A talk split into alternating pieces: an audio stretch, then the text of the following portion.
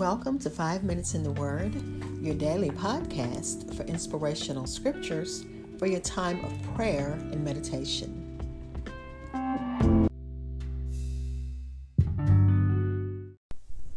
We're going to finish Psalm number 88, but let's begin with a brief prayer. Heavenly Father, you are worthy of our praise and our worship. Father, we thank you for loving us through the good times as well as the difficult times we encounter. And you know a lot you know because you've made this world. A lot is going on. Father, right now I bring my family before you, especially my brother in Nashville. You know what his needs are, you know what his prayers are. And God, all others who are listening and have their own special prayer requests, uh, at this time, I'm just asking them to let you know what their needs are, just like uh, Heman in this um, psalm that we're reading. Bring them, be transparent, let you know what their needs are. Father, I thank you for grace, for favor, for healing, and for meeting needs. We know that you hear and listen, and we praise you in advance. In the name of Jesus, amen. We're looking at Psalm number 88, verses 9b through 18 in the Good News Translation. Lord, every day I call to you and lift my hands to you in prayer. Do you perform miracles for the dead? Do they rise up and praise you? Is your constant love spoken of in the grave? Are your faith, faithfulness in the place of destruction? Are your miracles seen in that place of darkness? Are your goodness in the land of the forgotten? Lord, I call to you for help. Every morning I pray to you. Why do you reject me, Lord? Why do you turn away from me? Ever since I was young, I have suffered and been near death. I am worn out from the burden of your punishments. Your furious anger crushes me. Your terrible attacks destroy me. All day long they surround me like a flood. They close in on me like on me from every side. You have made even my closest friends abandon me, and darkness is my only companion. Again, that's Psalm number 88. I'll be right back. Again, that was Psalm number 88, verses 9b through 18 in the Good News Translation, which titles it A Prayer for Help. And remember, this is a lament psalm.